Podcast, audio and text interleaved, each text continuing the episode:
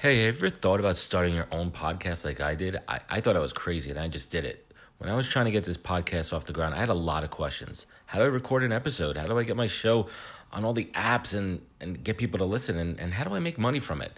The answer to every one of these questions is really simple Anchor.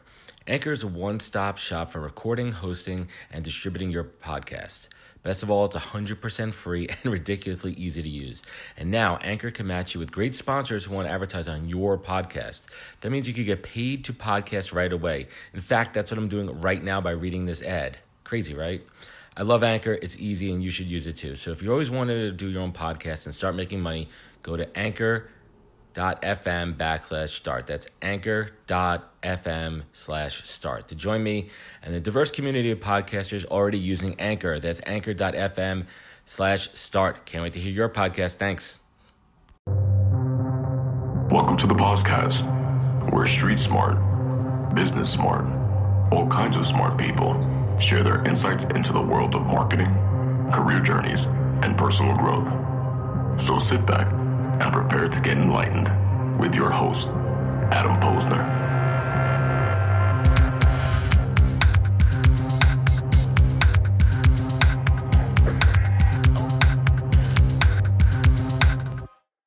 Hey, everybody, and welcome back to the POZcast. I am here with an awesome guest, somebody I've known for a bunch of years here in the recruiting world in New York, someone who's been a great resource to me and to others. Kelly Milner, thank you so much for joining us today. Appreciate it. Thank you for having me. Awesome. And Kelly is the talent acquisition manager over at Critical Mass. Kelly, tell us a little bit before we dig in, just a little bit about your background, a little bit what you do uh, at Critical Mass, and we'll go from there. Sure. Well, my background is I am a designer. I was a designer. Um, and I fell in love with building the design teams. So recruitment sort of seemed to be that natural transition out of my career as a designer into um, to where I am now. Critical Mass is a user uh, journey, user experience shop. We focus on the delivery and the discovery of our products. We work with all clients like BMW, um, Citibank, uh, and, and Norwegian Cruise Lines, things like that. Um, our headquarters are in Calgary. New York City is our front door. We're just about a thousand people, um, and I love it. That's incredible. And and Kelly and I uh, got our, our roots, our foundation in recruiting at the same place at Onward Search. Um, and I can definitely speak for me. I don't want to put words in Kelly's mouth, but really provided me with a real solid foundation into recruiting and really understanding the art and science of recruiting and really understanding that it comes down to relationships. And I believe that's really what both of us, um, you know, hold closest to us with, with, with our candidates and our internal um, relationships as well. So one of the things that I'd like to do in this podcast is really provide the job seekers out there with true value add, some, some tactical, actual, practical uh, advice as you go through your career journey. And what better way to do that is going right to the source and bringing you know great in-house recruiters like Kelly on board to really answer a lot of your questions. So I feel there's some questions out there, and um, we're just going to jump right to it and really help you guys. So you know, first question a lot of people ask, you know, I send my resume in. Is it going to a black hole? And what is this acronym ATS? Like, what does that mean? And what happens to my resume when I when I hit apply? So if you could pull back that curtain a little bit and, and just tell everybody you know what happens when their when their resume goes out into the out into the interwebs Sure. Um, it does depend on the role itself. Um, it, it, a lot of roles um, where people apply, yes, they do go into black holes. I will be honest, um, but there are roles that don't always do that. So be very mindful. It's it's it's to, to be mindful of where you're at in what career uh, your your your path is in. I am a focusing on the creative. I don't generally look at people that apply. I'm generally looking for a good creative book. I'm generally looking for somebody who's in an agency similar to where I am. Mm-hmm. At this time, it's critical mass. So I look for people who think like us. So this is the so I know agencies out there that think like critical mass. So I know that if they hire those people, that that person probably will um, be a fit for critical mass. Um, applying if you are a account director is a good idea. Applying if you are a producer is a good idea. Um, applying, you know, if you are, uh, if you have a book and you, I'm not seeking you out and you want to send me your book, um, be really mindful of, for example, for where, what agency you're applying for. Um, I do get a lot of creatives that will send me a book and they have 360 work, which means they have t- television and radio and OOH and print and digital. You know, for my particular situation, I'm in an all digital shop. So be mindful of what you're doing. Don't just blast. Be very thoughtful in in where you are sending your work. And I, and I couldn't agree with you more. And, and, and that's a piece that's been coming up a lot in conversations like this. It's about relevance, right? Think about the role, not just the role you're applying for, but the type of company. In in in the digital marketing world, in the creative world, especially in New York City, agencies uh, could be very niche, right? And if you're, you know, a 360 designer and you're applying to a uh, experiential shop, it's probably not right. So just really be mindful of what you're applying for. Now, Kelly, what's what's a good way that candidates, aside from aside from applying, what's a good way that a candidate um, could get on your radar? Networking.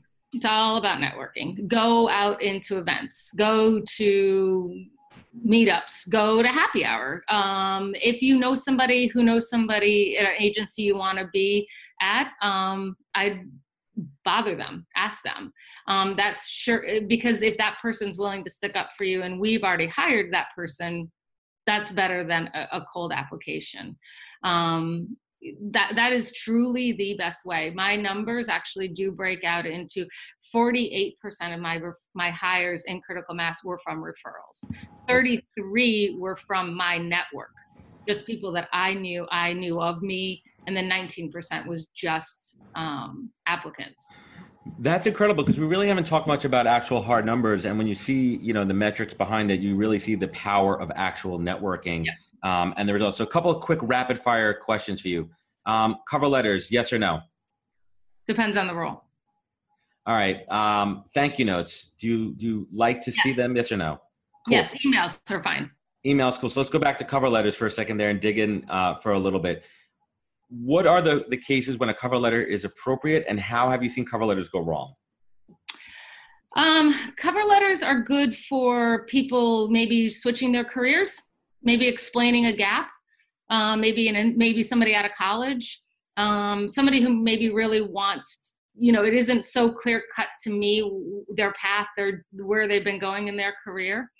Um, so I would advise a, a, a, cover letter, not very long. I mean, honestly, a pair, two, three sentences, just this is where I'm at in my life. Um, as somebody who's switched her career three times, I am very, I have a warm heart for people who switch their careers. And, and I'm very, uh, will absolutely get on the phone and at least chat with them if I can. Um, if you're a designer um, and you have a, a, visual book, you're in FX or you're in something writing, um, I don't need a cover letter. I, I, just need to see really good work. Have you seen a, a time when a cover letter has hurt somebody's candidacy? Yes. You, well, I not. I mean, I can't give a specific example, but if you have a typo, I'm not. I'm not. Especially if you're a copywriter. I'm not going to send you forward. you will be deleted. It's so funny. I mean, we, we could exchange, you know, war stories, you know, all day long. And it's so funny. I, for me, when I see a cover letter come through and it has the wrong company's name in it, yeah. and that oh, person didn't take that, that half a second, like just come on, you're, you're, you're, you're applying for a job at, you know, XYZ company and you sent it to one, two, three's email address and, and everything. It's like, yeah, it, it, it's, it's certainly careless there. Let's dig into something that, that I hear a lot. Um, you know recruiters as a whole we get a bad name for for those bad recruiters mm-hmm. that don't do things the right way. Um, talk to us about your approach to feedback. And we're talking about if you need to disposition a candidate and tell them uh, that they didn't get the job. And, and let's talk a little bit not about like you know rejecting an initial application. We're talking about somebody that has invested their own time. You know maybe they've been into the office a few times and they're at that final stages and it comes down to you know them and another candidate and your company went in another direction how do you approach feedback? How do you handle that? I, I, do. I'm very honest. I, I am the recruiter that I wanted as a designer. So I've always wanted to know where it went off rails. Um, the and, and I, the one thing I can, we cannot change as recruiters, and you know this, and everybody should know this, um, is the energy between that person and the hiring manager.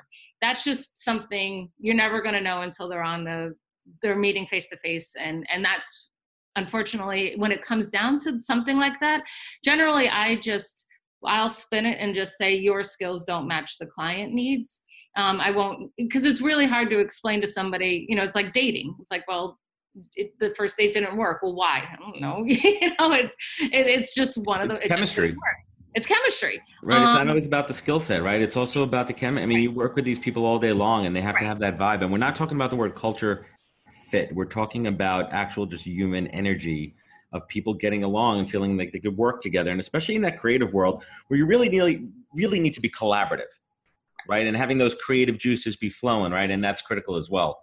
Right.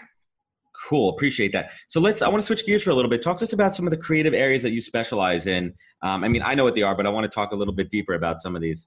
So my area is UX UI product um, and the visual obviously and just nice design. That's it for that's where i'm at right now. Um, in my past i've done the 360 um, but i definitely prefer the where the digital space is going.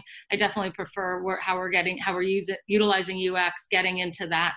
Um, and so that's where i specialize in. And for for for everyone out there who doesn't know how would you how would you explain and i always call it my mom common denominator when i have to explain something to my mom like what do you do for a living mm-hmm. what does that mean how would you explain the difference between ui and a ux designer so UX, all of both parties, both disciplines care about the user journey. And so the user journey is some is the journey you have on an app. So if you think if you're on your phone and you're on your bank application phone um, and you click and click and click and you go, that's a whole journey. That's what we all focus on. Um, UX is focusing on actually that actual tangible journey. The UI part makes it look good. So if that that's simplifying it believe me i i'm sure i it's a lot deeper than that but for to grandma that's what it is. Yeah ab- absolutely. And and you know generally speaking you know the recruitment industry what what could we do as recruiters better as an industry oh, that's a good question. Um i honestly i think it comes down to um, being that full transparency. I am I, I that's the number one feedback i constantly get from my candidates is you're honest.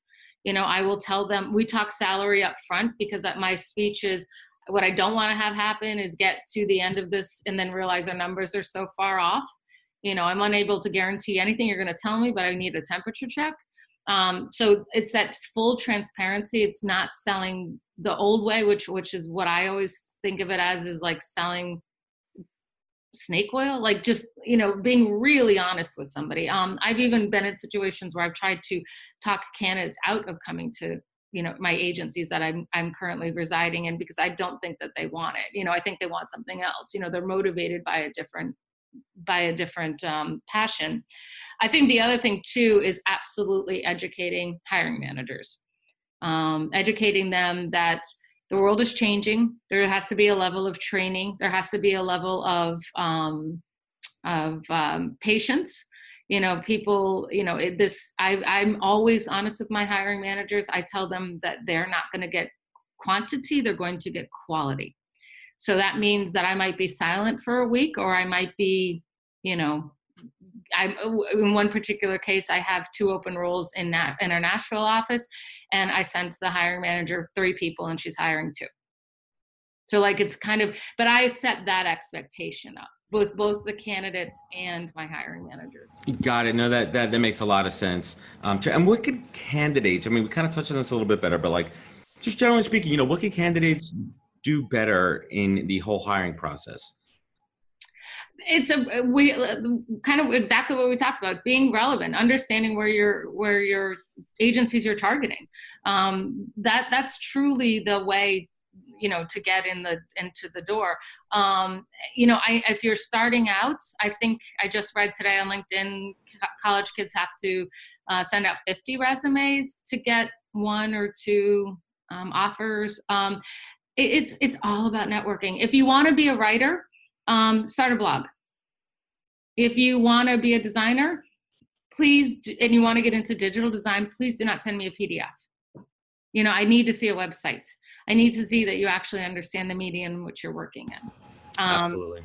If you know, and if you want to be an account director, you want to get into account management, pump up your resume with numbers. I handled X amount of millions of dollars on this account. I hand, you know what I mean? Like it's kind of, you have six seconds to catch our attention how are you going to do that get your sizzle ready you know if you and i'm and i'm serious if you are in an elevator with a hiring manager I mean, if I was in an elevator with, you know, Kevin Share, and I was like, you know, I'm like, I want to be a recruiter at Google. Um, you know, that that um, it would be, uh, you know, I'm a designer who fell in love with building design teams. That's my sizzle. That's why you hire me. That's why you know I'm good with creative.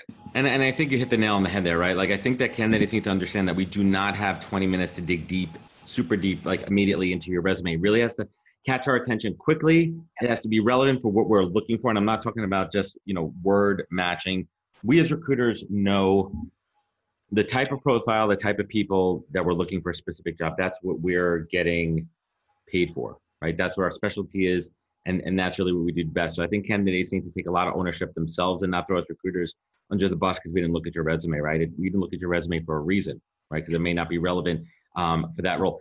Kelly. The other thing sorry, I was going to say the other thing to be um, mindful of as a candidate, if you don't want to do it, do not bring it up. The one thing that if we can't see your pattern and what your true passion is in six seconds on a resume, it's confusing to us. That means you don't know what you want to do. So if I was a print designer, you know, you don't find that on my resume anymore. You know, it's not what I want to do anymore. Um, don't feel like just because you you did a job you should put it on your resume. Not everything needs to go on your resume. The other thing too is um, stay, you know, staying relevant. Um, titles change a lot. You know, we've been in Adam and I have been in the business a long time. What we used to call, um, you know, like op- creative operations, we now call like resource managers. Change your resume. So just change your. Title. Not you're not lying. You're keeping up. You're you're staying on trend. Um, also, I don't. We don't really it's not really relevant what you did past seven, ten years ago. We don't work like that anymore. Um, I don't, the way we worked seven, ten years ago, the way I worked two years ago is so different than the way I'm working now. Absolutely. Stay relevant, stay on trend. And, and that's an interesting point. So Kelly, how do you, how do you interpret and how do you address gaps on a resume and, and gaps on the career? Two questions. How do you view, view it? And then how do you handle it during a, a interview process? Gaps meaning they haven't worked for a year? Say, yeah, say they've been out of work for eight, nine, ten months, a year, year and a half. Well, I don't have a problem. I don't personally have a problem with that. In my field and in what I do, people taking sabbaticals is very common. Um, and if for whatever reason you haven't been hired for a year, even though you've been looking, you are immediately consulting. Like you're just, you, you know what I mean? Like you're, you're, on your LinkedIn and on your resume, if you haven't had a job in a year, your XYZ company and your consultant and that's what you're and at least that will fill in the gap and never tell anybody don't tell the recruiter and don't tell you know just say hey i've been looking i haven't found the right one or i've been enjoying consulting you know that kind of you are still trying to sell yourself. Yeah absolutely. I think optics are important as well and we're not talking about lying right because that'll come through in any background check and that always come through in the reference check but we're talking about what you want people to hear and think about you right? Like you're selling yourself you're selling your own personal brand and i think that's that's really important as well kelly th- this has been incredible extremely helpful um, any final thoughts that you want to leave the the job seekers of the world out there with um, there's a lot of opportunity out there. You know, you we we do hear about automation taking over jobs, and it's just not true. We need people to fix the robots. We need people to fix the computers. Um, if you find yourself in a job that you think is going to be off the market or you know dead in you know 10 years because of automation, um, start to, start now flip your career. It's possible. People are doing it all the time. Don't hold on to something that's going to be dying jump onto the future. Um, you know, there's a lot of great jobs out there. You can, you know, if you're still find struggling, get, you know, become an Uber driver, become a Lyft driver. You know, keep yourself busy, keep yourself out there. Um, maintain a positive attitude. There's a lot of work out there that we yep. and we don't have the talent. I mean, Adam and I are constantly being asked to find it's a good economy squirrels, and you know, um, there's just a lot out there. Yeah, th- th- that's that's absolutely true. Like, put yourself out there, be relevant, um, and also just you know be mindful of you know you're talking to another human on the phone. I mean, we have jobs to do, we have families also. We're all in this together, and we are trying to help you. Remember right. that. That's something like good recruiters. We we we really love do do love to help people. Um, Kelly, this has been fantastic. How can people get in touch with you? Um, LinkedIn. LinkedIn is good. That's I'm I'm. That's always the best way. Absolutely. Well, Kelly, this has been great, everybody. Um, again, Kelly Milner here. She is the manager of talent acquisition over at Critical Mass. I appreciate her time and we'll be back. Thank you. Thank you. Bye. Wisdom is forever, but for us, it's time to go. Thank you for joining us. Luckily, we'll be back with our next episode jam packed with more incredible humans. For more info, please visit www.nhptalentgroup.com.